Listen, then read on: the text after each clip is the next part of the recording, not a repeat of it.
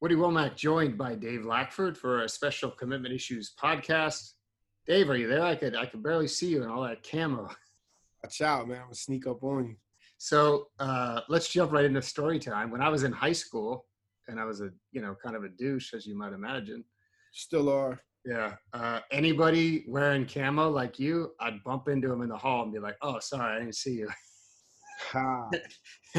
I would do it every time, multiple times a day, and I I'm never sure got. nobody got tired of that. Well, I'm sure they did, but you figure some redneck dude would have knocked me out at some point, right? I mean, I don't, I don't know. I don't, I'm not into stereotyping large swaths of people. You know, are you trying to say that rednecks are, are inherently violent and thin-skinned? I'm just saying they're a lot tougher than me. I don't know. What do you? What, I mean, you survived a lot, man. You know. So we don't have any big news to talk about, and if if you don't know what Dave and I, Dave and I do this show on video now also, so you can watch that. You can see uh, Dave in his camo. Uh, with it. You got a grill on your shirt too. Yeah. I'm in I'm in corporate wear uh, because I just hosted a thing with Mike, which I think we're gonna run at the end of this. Me and Farrell uh, talking about a bunch of stuff. It was actually not bad, so uh, check that out too. Um, but we just wanted Dave wanted us to get on here and talk, or I wanted us to do it. Uh, get on, talk, say what's going on uh, in terms of recruiting stuff. It hasn't really slowed down, right, Dave? I mean, the kids are still uh, plugging away. Yeah, kids are still asking who makes edits, and then you know, first 25, you get those edits all the time. um, one one thing I've noticed is uh, a lot of kids are posting like unsanctioned edits, meaning the edits don't come from the university; they're coming from like fan art. So when I when I see a kid, and, and let me ask bounce this off you, Woody. When I see a kid do that, right, especially when it's uh, from a school that's like in his top 10, I'll go hit the media button on Twitter and scroll down and see if he has an official edit from the school. And if he doesn't, that makes me think the school isn't really recruiting him like that. He just threw the top that school in his top whatever to like give him some clout. What do you think on that? What's your take? I like that. That's invested. That's why you're a real journalist. Uh, you know, th- that's doing the work. Uh, what? So, what was that tweet that we had from uh, the Tennessee tight ends coach, uh, Niedermeyer? Do you remember that one? You sent it to me.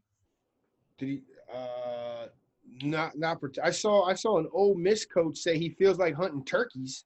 I was like, I thought it was a Virginia Tech coach at first. I was like, are you calling Hokies turkeys? That's not. That's a I've been seeing a lot of turkey hunting going on on my from from players, uh, which I had to remind one of the guys who's going into the draft. Uh, as he has he put a thing up of his new AR-15 that he got. I was like, you might want to hold that till after Why? I'm just I'm just saying let's not affect the draft stock with the AR-15. Uh, you know what I'm saying? I mean, hey, look, he's he's got he's got a Second Amendment right to bear arms. He's not a convicted felon. I don't see. I got an AR right now, 42 shot clip in it. Let's Sorry, Let's- magazine. let, let's not pull that out. Uh, I'm trying to find. Okay, so here's the tweet from Niedermeyer, who I think might coach another position now other than tight ends. But anyway, he's Tennessee's like ace recruiter, right? Mhm. So he tweets this on the 31st, asking all recruits, which one do you want? Number one, a daily genetic or generic graphic sent to 75 plus kids with your personal email or your personal name slapped on the back of the jersey or a picture on a phone question mark or a genuine talk with coaches about life and what their plan is to develop you leave a comment I'll take the edit. so what's funny is you know that like the kids that they're actually recruiting they want the edit right Yeah. so he's got 222 responses on this um uh not a recruit listen this guy, this guy ross beverly who's a tennessee fan says not a recruit but i'd love a generic graphic with my name on it for a phone background um yeah, I'm with him on that though. You know. well How and many- so, here's here's what it is, right? How many of these coaches? So I talked to Jantzen Dunn, right? I talked to his father, actually, not him. And Jantzen he's uh Dunn, yeah he's from. Kentucky. He's a high-rated defensive back, very versatile, can play safety, can play corner, and he's heavily recruited. You know, he's got he just dropped the top seven. It had, you know, Ohio State, Oklahoma, um, Louisville made the cut. You know, some some some really good teams on there. Tennessee, and one thing that stood out to me uh, that his father said was he wanted to narrow it down and get it over with, and he just wanted to put five down, but his dad wanted him to go with seven. And one of the comments his father made was, you know, I just hope I get my son back after this because there's so many calls all day. Like sometimes there'll be like 90 text messages from coaches. So these coaches don't understand that like you're you're you're dominating these kids' time. And I can imagine it's only gotten worse since nobody's really doing anything right now. I mean, I, I wouldn't want to sit there and talk to coaches for four or five hours out of my day. Just throw me the edit every now and then and, and you know, but that's just me. But the, the father said, I'm hoping I get my son back now which is crazy. So, so you know that his time is, is totally commandeered by the recruiting process and all these other coaches. So, I mean, I, I see why kids just want to want the quick edit. And, and how many of these kids you think really are like, oh, cool, man, Coach Niedermeyer's calling me. I, I can't wait to talk to this guy for 30 minutes. Like, you don't even pick up your phone when I call you because you're like, uh, this is going to take up 45 minutes. I'm not trying to go through this with Dave. I just blow him off and send him a text, right? Well, I I'm a, uh, people do that to me too because you and I are the same. We talk, get us talking, forget about it. But the right. kids, what people don't understand, and like especially olds that like us and people of our ilk, the kids don't want to talk on the phone ever to any person. like maybe they'll FaceTime. And even then, when they're FaceTiming, they're not even paying attention. They're like doing other stuff, looking around then going on the phone, hey, I'm going to the fridge. Like you probably see with your kids, right? That'll be on FaceTime. They walk into the room to do something else, and you got they got someone's face on their screen. Yeah, it's my it's my youngest son is the worst with that. Like he's always got like a little girl on his FaceTime. Like he'll be asleep and his phone will be propped up with like a book or something, and it'll be his girl, and they're like watching each other sleep. To me, that's the corniest well, I'm like, man, you have no game, Jace. But that's what the kids do. They ain't trying to talk to no old stinking old coach. They trying to talk to the girls, you know. Right. Well, see that that was the other thing I thought about the uh, your guy, the dad there. I'd be like, oh, mom, I got to talk to Coach uh, Urban Meyer. I'll be in my room for 30 minutes with the door locked.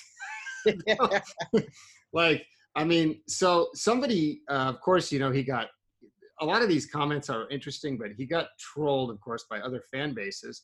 And uh, some Florida fan said, sounds like a lazy staff if they can't do both, which I also thought is true, right? Yeah. Hey, touche. Now, uh, and then every other one is like a million people putting their film on there, right? Yeah, yeah. Um, yeah, I see that now. But even, but you know, I, I just think like Tennessee's what? Tennessee's not going to send out graphics? Of course they are. Right. Uh, I see it all the time. So this came out. Now I'm going to look because you you know you read between the lines here. I think you can figure out who he was going at. So he tweeted that on March 31st. Um, and if we do the old, uh, if we do the old homework, uh, let me find the exact. I'm trying to find the exact tweet here from from the guy that that I saw at the same time probably shaking the screen in the process. You are shaking the screen. My bad, my bad. I got my thing set up on uh I see it, the fake background. Yeah, so we got cut so, out. The cutout is piss poor too. It looks like one of the first episodes of South Park. well, no, it's a green screen. Oh, you got the green screen. Yeah, okay, it's a green screen type thing. It, we threw it up quickly, but uh, better than the app though.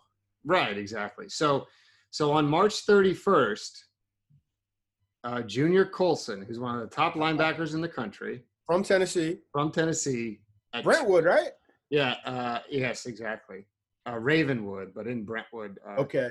He, at 2:37, he tweeted uh, a graphic from Michigan, right? Right. Right. Now let's go back to our boy Niedermeyer. At 3:52, tweeted that status, right? Then at 9:09 p.m., who had a graphic from Tennessee? Junior none, Col- other, none other than Junior Colson. Let's go to the let's go to the old uh, let's go to the screen sharing tool here, Dave. There it is. Oh man, so that's, that's clean. Now the Tennessee media staff is is definitely elite. I'm gonna give them a lot of yeah. Credit. That's that's super professional, man. I like that. Here's yeah, what see, that's What are we doing? We're doing the Pharrell thing from 2006. what are we doing here? Uh, you're looking at the Michigan one here now, right? I know. Yeah, I'm looking at the Michigan. The Michigan one looks like the Pharrell Williams um, cartoon little character things from back in the mid aughts. Well, the, um, the, they're they're called tykes, and the kids still love them. Do they? I mean, they know because he tweeted this and was like, "Oh, oh, let's see, look." He tweeted the little sweating. Sick. Uh, um, this is sick emoji. Right. Sick fire, and then the third one he got on that day at 9:03 Ooh. Oregon truck one, which is kind of cool because I think they actually this is like their equipment truck. They got when I look at that, when I look at that truck, I'm like, "Yep, that's what you do when you go to Oregon. You drive it to the middle of nowhere." so, hey, it's true. He's he's on. They probably just passed my mom's house. Uh, if if they're headed up I five there, you know, she's like, she's like 18 exits away. So go over there and mow the lawn, Junior, while you're in town. So um, Tennessee's look very professional. Tennessee's look like something that a Fortune 500 company would put out, right? Michigan's was kind of childish. Here's the thing, though. When we talk about the long talk with the coaches, so I guess Al Washington is a recruiter at Michigan, right? That's the position coach. Yeah. Who would you rather talk to, Niedermeyer or Al Washington? Well, kids love Niedermeyer. Do they? They love the dude. I don't. Uh, every, What's his, what, you you you're familiar with Tennessee? What's Niedermeyer's personality like? everyone's like he's a young guy who's cool. I think he's like from Alabama, so I think he's kind of like, I think he's kind of like classic, you know, uh, classic Bama, Bammer, chubby Southern guy who do funny stuff. Maybe probably probably wasn't afraid to jump on a table or two back in the day. You know, Dude, like people people from Alabama say the craziest stuff that like makes sense to them but makes sense to no one else. So when I was in Philly, I was cutting this group of dudes hair from Alabama, and the one dude said, uh, he said something like, "Oh, I know exactly what it was." He said, "Man, that woman's fine, like frog hair, slicked back with mayonnaise." And I said, "What is? What are you talking about?" And he goes, "You know, frog hair. You can't even see it. It's fine. Imagine if you slicked it back with mayonnaise." I was like, "All I would see was a frog covered in mayonnaise, man. What are you talking about?" so I wonder if he, I wonder if he says stuff like that. I, I, mean? I, don't know. You know, yeah, he unfollowed me on Twitter, so best oh, believe. Oh, what you do to him, Woody? Best believe I hit him with the unfollow back. You know, I'm the state a, of Tennessee just hates you. hey, I'm a man of the people. Go, go into the go to Tennessee. Uh, he's from Alabama. He's not from Tennessee. So go get. He's at Tennessee now, and he's affiliated with the university there. So anyway, uh, I thought that was interesting. So when we're talking about edits and all that stuff, so kids are just want attention right now. I do think if we have, say this goes on, so so you know, we don't want to sit on here and be like, "Ooh, how would they schedule?" Ooh, conference games because we don't. It's so stupid to. Even, I don't care. Yeah, I mean, what are we talking about here? I, right. It's I, like it's I like when, not looking at Twitter, man. Like, right. It's it's like when the NBA gets into this, like, oh, they're going to add a midseason tournament. Well, how would it work? It's like nobody cares. They're never going to do it. They're just saying it so you'll talk about the NBA when nothing's going on. So, uh, so number two. So we're not going to hypothesize on when the season starts. We'll just assume high school football starts as normal in August, right? For the sake of this conversation. Sure, for the sake these, of conversation. Right. When these kids can go take visits and stuff again, I mean, the wave of decommitments is just going to be epic because I'm noticing, and I'm noticing this. You know what else is going to be big? The wave of schools dropping kids. Oh yeah. Because I'm seeing a lot of guys committing now. I'm doing the social media now, right? So I've committed. I've said, look, if a kid commits and we have one video clip of the dude, I want to put it out. I want to put the video to go with the story, right? The amount of commits that have happened over the last two weeks where I'm like, do we even have a picture of this guy? like, I mean, yeah, these are players who are not necessarily highly recruited, who maybe got an offer during the last evaluation period and said, look, I'm going to jump on board at a place where I know I got spot. a, a spot. Yeah. Mm-hmm. The problem is, is we've seen coaches are ruthless and they have no problem taking that spot later. Right. Yeah, yeah, yeah. Unless unless it's like a local kid. That's the one time where you kind of like are locked in if it's a local kid. It's very rare you do that. So I saw a kid, an offensive lineman I had never heard of last the middle of he's from Fort Wayne, Indiana, right? And he picked up a Louisville offer. Someone tagged me and I was like, okay, cool, whatever. And then he the next day picked up an Indiana offer and he just committed today. So how how often do you see a kid get an offer and then four days later he commits? To me, that reeked of I'm gonna save my spot in state. I'm good because they there might not be a season. You understand what I'm saying? Right. So a lot of, it might benefit some kids who you know would go out there and not really look that good, um, who who are gonna go to a Power Five school like in Indiana and um, for better or worse, who knows? Maybe they maybe they should have been like a little lower. Maybe they should have gone to Ball State but they ended up in Indiana now because you can't really evaluate these kids the way that you would evaluate them. I mean, Louisville got a kid named Vic Vic Vic Swan Brown. And uh, Chad Simmons did the interview with him, and he's like, "Yeah, I committed because the coach took me on a virtual tour, but I'm keeping all my options open. I'm taking all five of my official visits if I can." I was like, "That's not a commitment, bro.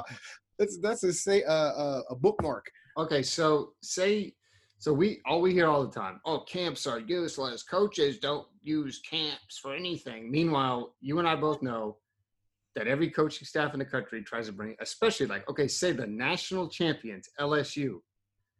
They'll take your commitment now, but you better you'll be out there working out in June with everyone else in that heat in Baton Rouge. Like their camps are like legendary. Same with Clemson. Right. Yeah. I've seen. Remember, there was a kid from from uh, Kentucky a while back. I think the 18 class who uh, was out there at that LSU camp, and they got pads on. It wasn't like it wasn't like a, our camp where we can't have them out there in pads and helmet. This full pads and helmet, and this kid was getting annihilated. Yeah. it's like, oh, I wouldn't, I wouldn't send my kid to them LSU camps, man. You get exposed out there for real. No, and, it's. Um, but so, here's what people don't understand. It, people see all these offers, you know, kid, oh, blessed for my 35th offer from blah, blah, blah.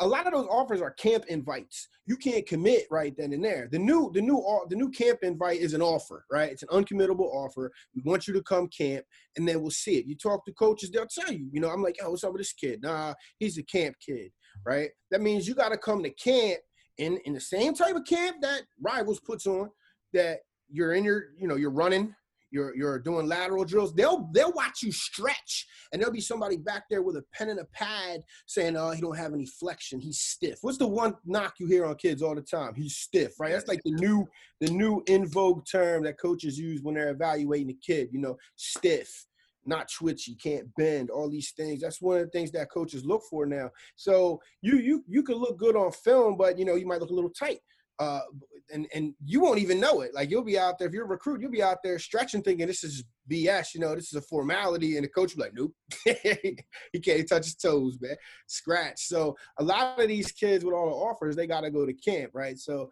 and, and when we base, they people that talk bad about the rivals camps, stuff like that, because I know that's where you're going with this, right? Well, I was gonna say, I, I, no, go ahead, finish your point. I'll I'll tell you what I was gonna say what there are a number of factors that go into evaluation, right? For rivals, it's not just the camp. You know, people are like, oh, that kid didn't show up to camp. That's why he's only a three star. It's like there's kids that are just blew off the camp. Like, dude, I don't need the camp, and they're still five stars. Nick Bosa comes to mind, right? Probably Joey didn't camp either. So a lot of kids don't camp, and that's fine because there's other methods of evaluation. You look at the film. Film don't lie, you know. And um, guess what? We actually go to the games and we'll watch a kid go like a quarterback go like one for 12 with two interceptions and two fumbles and be like eh. you know? So it's not like this is the, the camp is the end all be all it's a year long two three year long process you know? I've seen kids come up from eighth grade and that's why people call me about kentucky kids. They're like what do you think about this dude? I'm like ah you know, a little overrated, blah blah blah, or really slept on, however you want to go, because I've actually seen them in person, right? So it's right. not all about just what you do at a camp. I mean, that would be that would be stupid. You know what's crazy is I was watching. This would be for your uh, Louis, couple guys for your Louisville audience. So uh, I'm posting old clips on Instagram and stuff. So Jaire Alexander is a dude that I must have seen five times. You go to his profile and you look at the articles, and it's like top performers. Jaire Alexander. EPA to Charlotte camp. Right. Two stars, Charlotte commit. Jaire Alexander. He was great. Woody sees him at the we at the Shrine Bowl. Jaire Alexander was great. He's one that we overthought because we're like, oh, he's skinny. Oh, he's he's going to he was going to Charlotte at first. Okay, he's going to Louisville. If we would have put the emphasis on the camp that we should have, he was a no-brainer four star based on his skills and fundamentals, but we overthought it, right? Now, Mekhi Becton, who's going to be a first round pick, probably a top 10 pick, uh, which, by the way, five maybe. I want to talk about a little bit something else about him, a complaint I've got. Um, he came to Charlotte, weighed like 400 pounds, like legit was like 385 pounds. One was a three star, won the MVP. I was actually searching for something like Google Drive, and I sent you a couple of the things I wrote. Yeah, cool. That was where he like opened our eyes, and I was like, look, I, look, okay, he weighs 385 pounds. Okay, he could be a member of my extended family. Uh, a, a, woman on the. he's he's a, he's a runt looks like one of my aunts. Uh, but but uh, he has enough athleticism that if he ever now skill wise on his fundamentals, he probably should have been higher, definitely. But we didn't know like the boom or bust. The way you have to measure it is, look, what if he eats his way out of a scholarship and he's not yeah. playing in a year now? Uh, so I, did, were we low on him? Yes. Do I think we he was a big miss like Alexander? No, no, of course not. Well, he now, finished as a four star. Right. No, he finished in the top 250.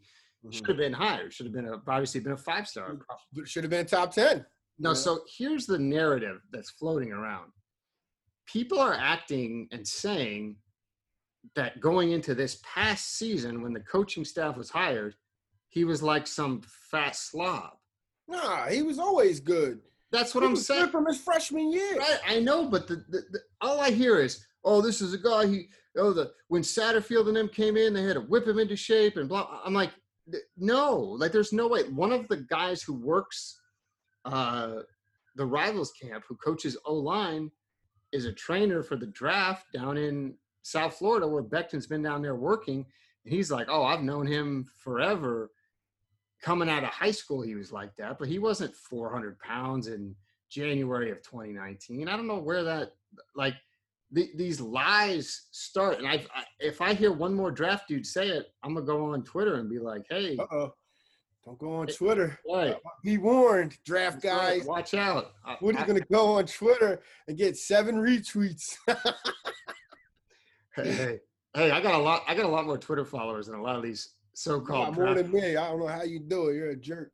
Um, so, so anyway, uh, my point was when I started bringing up all this camp stuff was these coaches are going to be in trouble if they can't have these camps to evaluate because yeah. you and I both know when you're standing next to a college coach or multiple college coaches at a game on the sideline, the vast majority of them are just hanging out, BSing.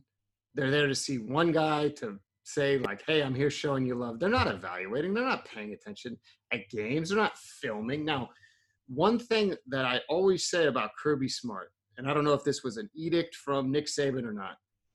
Whenever I saw Kirby Smart as an assistant coach, you know, say seven, eight years ago, that dude. Oh, look at this props. Look, green screen, camera. He had his camera with him at all time. I'm talking about I went to a spring game, which was loosely described but here in Tucker, Georgia, where it was like an intra squad scrimmage. And Kirby was out there with his camcorder filming every single play. Now that's engagement. That's like you see how that guy went from being a DB coach to a head coach in like eight years and making the playoff and almost winning a national championship. And I'm told his staff does the same thing now. But there'll be dudes who fly in from thou- a thousand miles away who come up and like dap me up on the sideline and be like, "Yo, Woody, let me see that list." who, whose number? Like you mentioned, uh, who are we talking about? Dane Key? Is that what you said? When? Who, whose dad were you talking about earlier? Oh, Jantzen Dunn. Oh, Jantzen Dunn. Yeah. There'll be somebody who will come to a game. A coach will come to a game to see somebody else, and they'll be like, "Oh, who's number 16?" I'll be like, "Oh, he's a sophomore, whatever." Now, before I go to a game, I make a list and I've got it all written down of every person. Like I even go look at the and I'm not saying I'm some scouting wizard here. I'm saying this is basic stuff before you go to a game. I will go and look at a roster and I'll see a guy who's 6'5, 275 pounds, and he's a freshman. And I'll be like, let me lay eyes on that kid and I'll take a picture of him. Um, perfect example was William Barnes. Okay. Mm-hmm. Yeah four star who's at North Carolina now. So his freshman year, I went to watch Martez Ivey and Chandler Cox. Orange is down in Florida, right? Yeah, he was at Apopka. So Yeah. so I went to watch Martez Ivey and Chandler Cox playing a game because we wanted to see him. And I was down there for something else. I went to their jersey presentation. I went to watch him play. I see this dude on the sideline, and I was like, "Yo, who is this kid?" Right? So so I went and talked to him, and I was like, "Hey, what's uh, what's your deal?" And he's like, "Oh, I'm on the JV team. They just let me dress for the playoffs." Right? I said, "Take my number, send me a text, whatever." The kid's dad texts me, William Barnes' dad, says, "Hey, I'm a sheriff or whatever." why you why you giving my son your phone number? yeah, you look like Right, He's 14. So anyway, I say, look, here's the deal. Uh, I know Apopka produces talent. I know your son's not playing this year. Take uh, take my number. You come to the and you and you remind me in March or whatever. This was in like November. You remind me in March or whatever. You come to the rivals camp. Kid comes to the rivals camp, no offers, wins the MVP. Right. First offer came from North Carolina. Yada yada. Long story. He ends up going there but co- people that think that college coaches do that, the the majority of the ones I deal with, and this is talking about guys I get along with well, they don't prepare like that at games in the fall, and they sure didn't do it knowing, well, I'm not going to have a spring evaluation window, and now I might not have camps. So we're going to find out who was doing the work, right? Mhm. I mean, it's all different though. I know coaches who do most of their work in the lab. Like they do most of their work on film and they'll write down, I need to see this thing and this thing, right? So they'll go to a game and they'll they'll see the things they need or they don't see the things they need and they're like, all right, this kid's a take right now. I've seen what I need to see. Doesn't even have to camp or eh, I didn't really see it the way I, I wanted to see it come to camp. But with Kirby, I mean, where were you? Down in Georgia? You were in Atlanta at that time? Yeah, he was working at Alabama The then. the thing is, though, here's what it is. It makes sense for Kirby Smart to do that when he's when he's flying out to Atlanta to evaluate kids, because what he's going to do is he's going to catch all the kids out there. He's not going there to just see one or two kids, because a lot of times these Atlanta schools got six or seven Power Five level SEC dudes out on the field at once. So you know it's like one star one stop shopping going to Walmart. But if you come out here to to uh, Frankfort, Kentucky to see Wan'Dale Robinson, you're going to see one D1 kid on the field. So you're just looking for one kid to see what you need to see, and then you call it a day. I think so. It, you know, it, it matters who the coach is, where the coach is going, what school we're talking about, all that good stuff. Now, if if you're saying that you've seen these coaches come out there and do that in the same context as Kirby Smart, like everything is controlled, you're at the same school with the same level of talent, and the coaches are doing the same thing, then yeah, Kirby stands out amongst the rest because he's like a forward scout. He's out there like you, looking for the eighth grader that's dressed up. Like, why are you? Who are you? You know? Right. Well, so I'm just saying, no, your point fits in with mine. This is where we're going to separate the old the men from the boys here on who has been doing their homework and who can actually evaluate. That's what I'm saying. I'm just saying like this is not going to be this is going to be the most unique cycle ever and in 3 or 4 years we're going to look back and if a school went from you know being 8 and 4 to being 4 and 8 you're going to say man they wasted that whole 2021 class was a bunch of busts you know Yeah. or guys Or or another thing you might see is those those guys, you know those guys, there's like 25, 30 of them that pop up towards the middle of a cycle just out of nowhere and they blow up and you're like, yo, who's what the what happened with this kid? right Those kids aren't going to go to big schools because they're not going to get seen because we may not have a season. So you might end up seeing it's going to be a bad draft year for for you when you do your Twitter thing where you start saying like what they were ranked because in 2023 draft you might see a bunch of kids from EKU and Tennessee Tech going in the first round. You know what I mean? Because nobody got out to see them when they blew up their senior year. Kids grow crazy. You jump sometimes, you know, from your junior to your senior year. You might shoot up three, four inches or something. You know, a kid sent a DM to the rivals account today. No way. Let me find it. Hold on. Let me let me look it up. How Uh, many of those do you get? Oh, dude. I mean, just an endless amount. The DMs, so the DMs weren't open when I took over the account, which is crazy because you had DMs from like Bleacher Report and people like that being like, yo, can I use your video? And like they just never got answered, you know? Right. Uh, or- No, no, you can't use my video. So this kid messaged me, uh, or messaged the rivals account. Sorry. uh, and uh, he sent me a message and he said, "Here's my highlights. How you doing, sir? In the film, in this film, I'm 6'3", 215. I'm now 6'7", 250.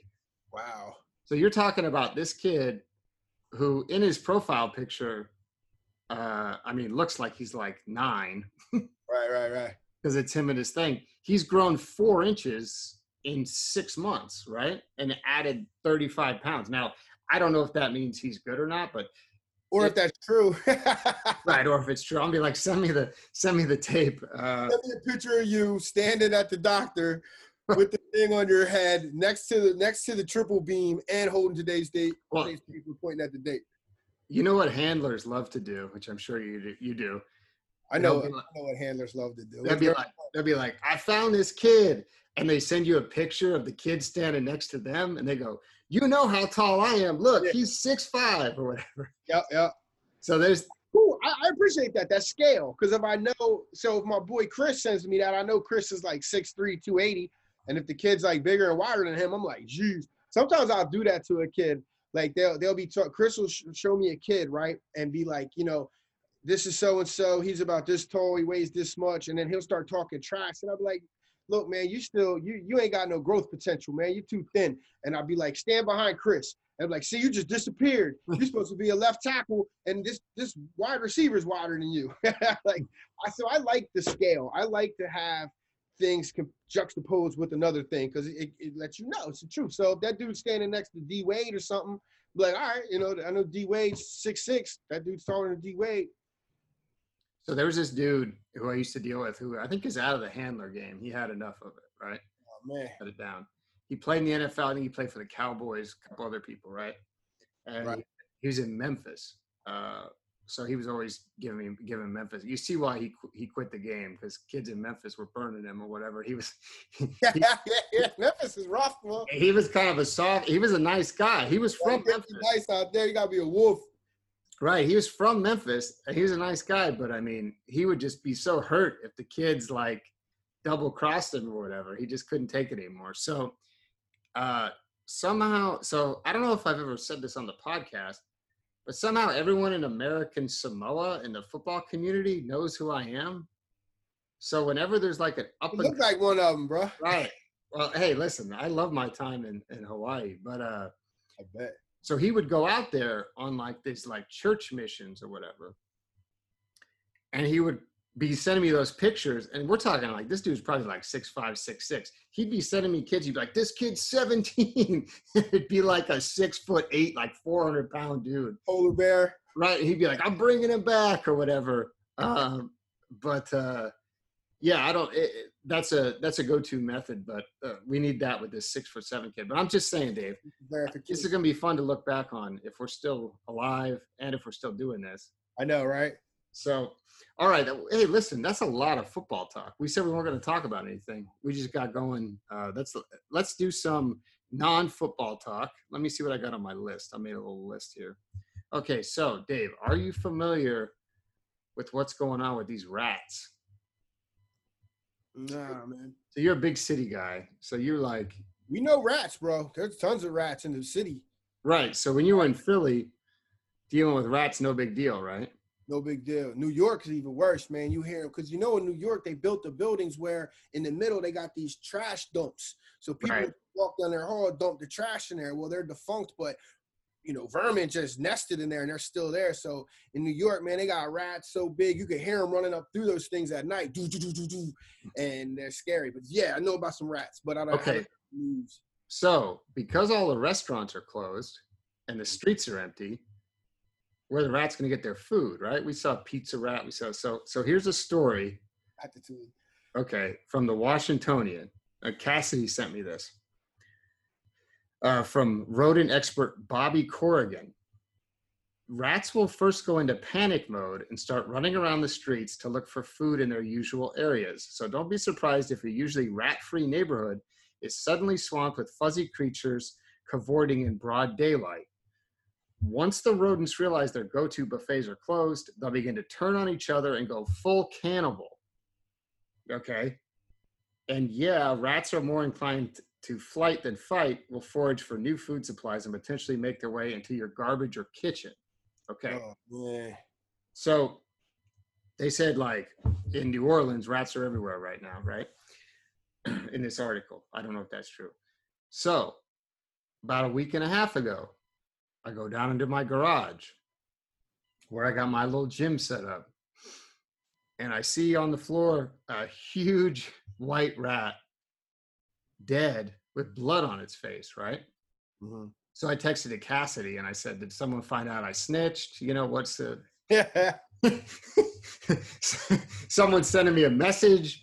Uh, what's going on here, right? Well, then he, he, right. So he found that article and sent it to me a couple days later, right? So I got rid of the rat and threw it away. And I talked to a couple of other of my, you know, more country type friends, and I said, "Oh, I bet I got in a fight with another rat, and it lost the turf war, right?" Mm. So I got rid of it. I put bleach on the blood where it was on the concrete. It was gross, but I got rid of it. So then a couple days later, I go back in the garage, and I'm like, "Man, it smells like something's dead in this garage." So I'm tearing stuff apart. I'm moving everything. I'm trying to figure out like what is in here is there another dead rat is it from the rat that died but i cleaned it up it shouldn't be right i couldn't find it couldn't find it couldn't find it so today is monday morning i you know mr shut up and train's been on my case you're working out you're working out what's going on so i said you know what it's monday let me get off to right foot i go i run a mile i come in to start working out i'm like man it smells it still stinks in here i move the lawnmower right and what do I find but another dead rat? Like gross, like I'd been there for a while. Was it a big one? Yes. What happened? Here's my theory. Mm-hmm. The two rats got in a fight under the lawnmower and they both died because they cut themselves on the blades. Uh, and the that. one the, the one escaped like 10 feet away and died, but the other one was dead underneath. I mean, that doesn't sound plausible though. I mean, the blades weren't moving. If the blades were stationary, no, but not- they're tangling around and hitting into the blades. Uh, perhaps.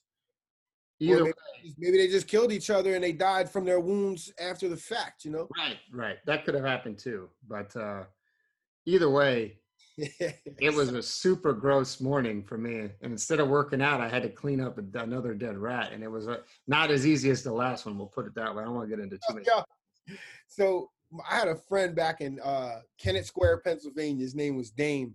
And Dame was one of the first ones of us that had his own place, right? Okay. So we were all like 18, 17. He was like 19, I was 17. He gets his own place, right? So that was the spot. And it was bad. I mean, it was like the worst spot ever. And it, eventually got infested with roaches, like really bad. Like they, they had albino roaches. They had so many roaches in there. And he he had a theory, which was one day one day he killed a roach and just left it there and then he came back like an hour later to clean it up because he forgot about it and the roach was gone. And then a day later he thought he saw that same roach with like a leg missing crawling around on the countertop. So he had a theory that roaches come and fix each other. Both of these fit in with uh, that episode of rick and morty where where uh, I think it was the Pickle, Pickle Rick, Rick, episode. Pickle Rick, yeah. Freaking roach doctors, man. Well, roaches will survive the uh, nuclear apocalypse, you know. So no, roaches are tough to kill. They got these big palmetto bugs down here in the south. Uh, yeah, man, they're not as bad as the little ones though, because they don't infest you. They they'd rather stay outside. It's the little ones that live in your walls, man. Oh, I know. Tell- I haven't seen any roaches down here in Louisville. Like that's one thing that I, I can say is a definite upgrade because it don't matter where you live in Philly. Like if you go to like an old block, you're gonna have roach. You're gonna see roaches. Like even no matter how clean you are, because they come from your neighbors. Same thing with the mice. The way the mice work. I lived on a block on 16th Street, right, um, 16th and Brown, and uh, on that block, they knocked down the house on the end, and that house was vacant for about two, three years. So all the mice lived there. So uh, and they would like, you know, they would kind of like travel around through pick up food through, you know, the walls and the basements and, and cracks, nooks and crannies. But when they knocked that house down at the end, it is the, the mice just infested everybody else's house. So what they would do is they pop up through your little. We got those vents on the floor, you know. Yeah, I got those here yeah, the air return. They pop up through that, and then they run through another one. And man, it was so bad when they first knocked that house down that I mean, I, would lay on the couch at night and I could see into the kitchen, and you, it was like a freaking highway. It was like I ninety five. You would see these mice going back and forth. So what I did was I took a big garbage bag and stuck it in the middle of my kitchen, and I put those like sticky traps on the ground, like like not the ones that got like the little edges, but the straight flat ones. You know what I'm saying? And I watched this mouse go run up, saw the sticky trap, and he like did a, a triple axel backflip off the bag of trash and tried to gnaw into it, and then he felt like he was falling and he jumped back off. So man, those, those mice, man, they they'll take over your spot if you don't watch out, man. They're they're crafty too. Oh boy, that's there's like four or five of them though. That's our video for Twitter right there. I'm gonna I'm gonna clip that for sure and put it out on my Twitter feed. Uh, so there's your there's your rodent update. Uh, second thing I got. What else I got on my? You go there. Did you see the picture of the coyote going down that main strip in uh, Chicago? Like no, I didn't. Dead, and there's like coyotes running running around downtown Chicago. So it's crazy, man. Hey, let me catch one of those coyotes over here. It'd be going down. well, you can't even catch the the rabbit that tears up your garden, bro. Well, no, I mean the the you know my dog will get the coyote, but uh the coyotes actually here. I have run into one uh in this area, not in this neighborhood, but I used to live right down the street, and I came up on it, and now the coyotes I'm used to, like out west, are kind of like scrawny and measly, and they're always like trying to find food this this dude looked like a giant like Siberian husky. This this dude, yeah, I was like, I was now it was scared and it ran off, but I mean it was like bigger than a German Shepherd. Like, I'm used to like. You sure that wasn't a wolf? no, it, uh, it could have been a wolf, but uh, no, it was definitely a coyote. It was like had some orange uh, tint to it. So coyotes uh, are all over America. They used to they used to be all over Fairmount Park back in Philly. Like they just invade Fairmount Park at night. It's crazy how many coyotes are out here. You wouldn't think they're like when I think of coyotes, I think of like being out in the wild wild west in a campfire with like your, your can of beans. You know what I mean? And the coyotes come for you. But nah, man, they're out in the cities. They're out here in these streets. So I had another complaint about abbreviations because everybody keeps saying these PPE masks, and you know how I hate how people think. I hate how these people use abbreviations like they think everybody knows what it is. So right, PPE is personal protective equipment, but it's a stupid abbreviation. But we don't have to talk about that now. I do want to talk about this, Dave, and this may lead to a video challenge.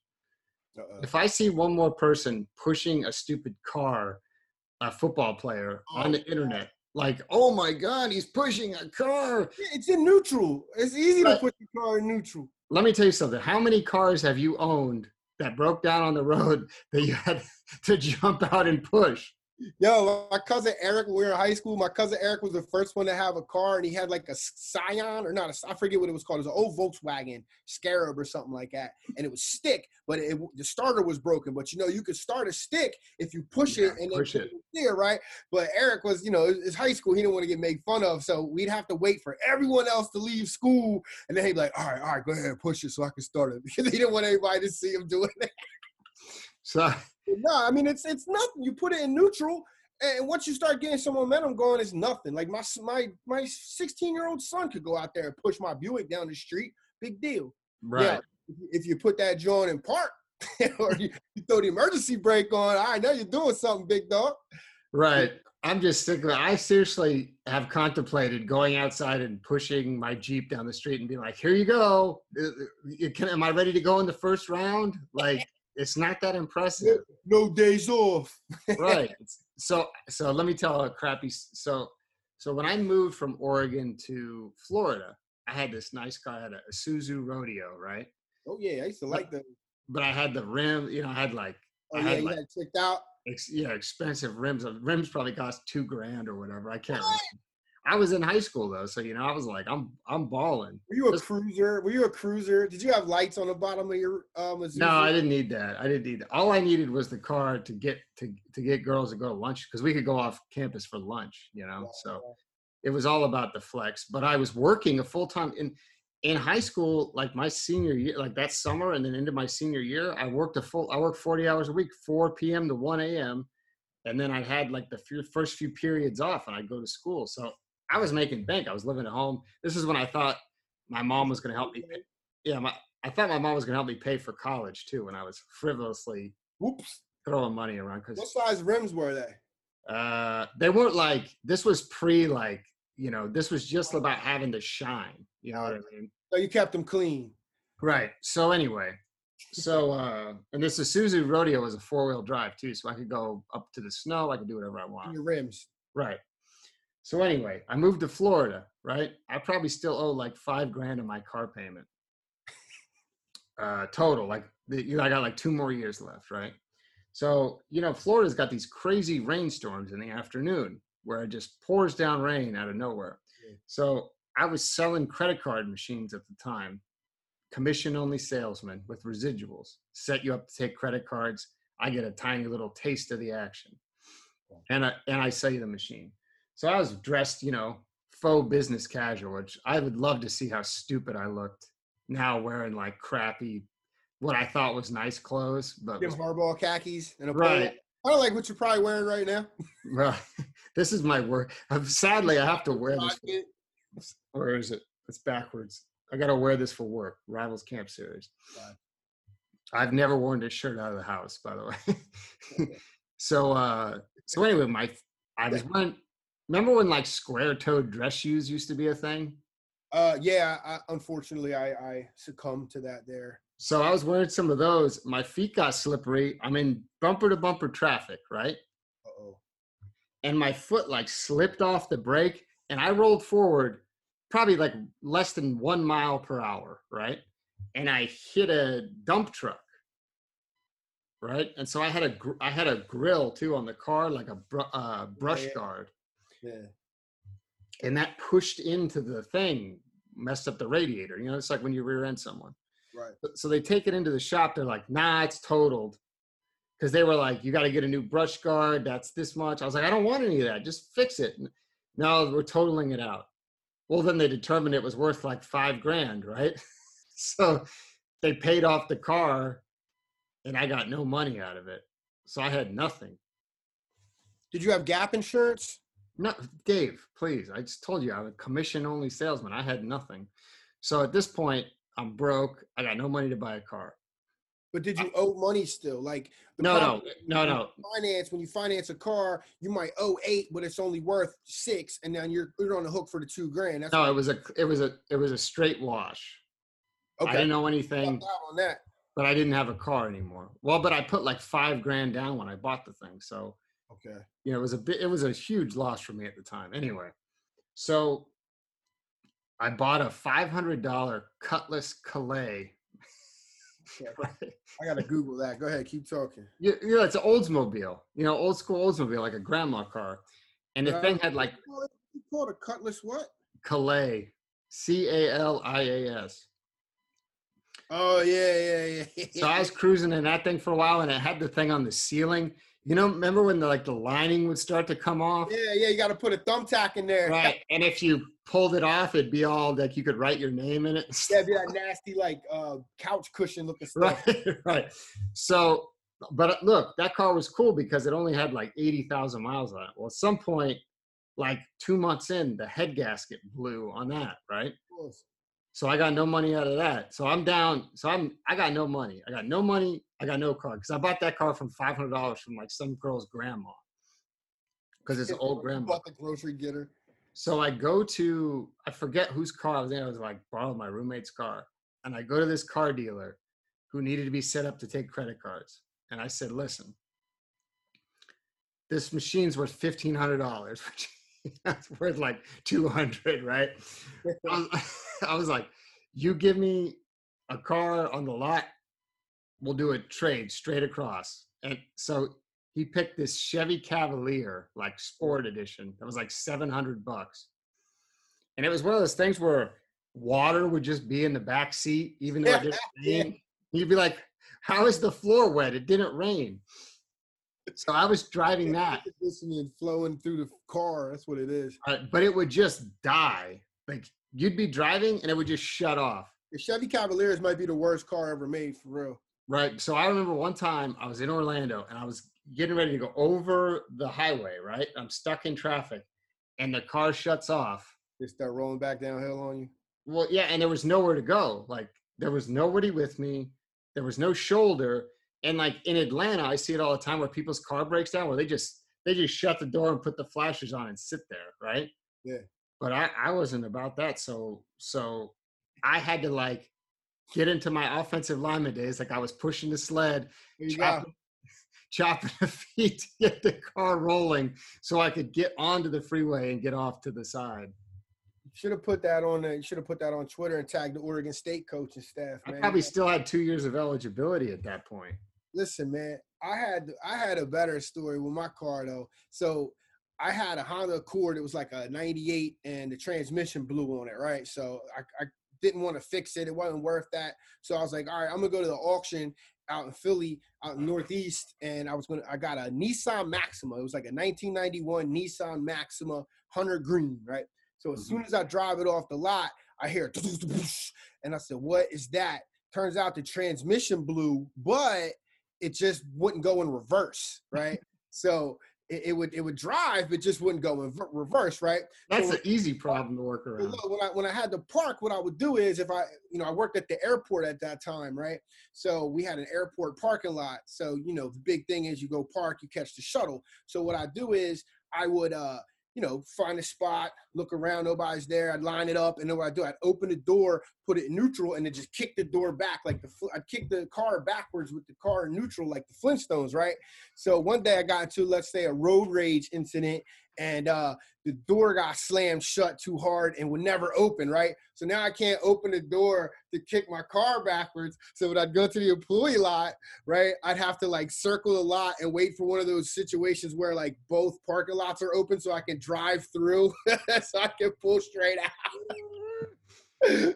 so and then that car and that engine ended up exploding on me on 76 like uh, on the way home from work at, at probably like 12 o'clock at night because I worked a lot of overtime because I was trying to get a new car.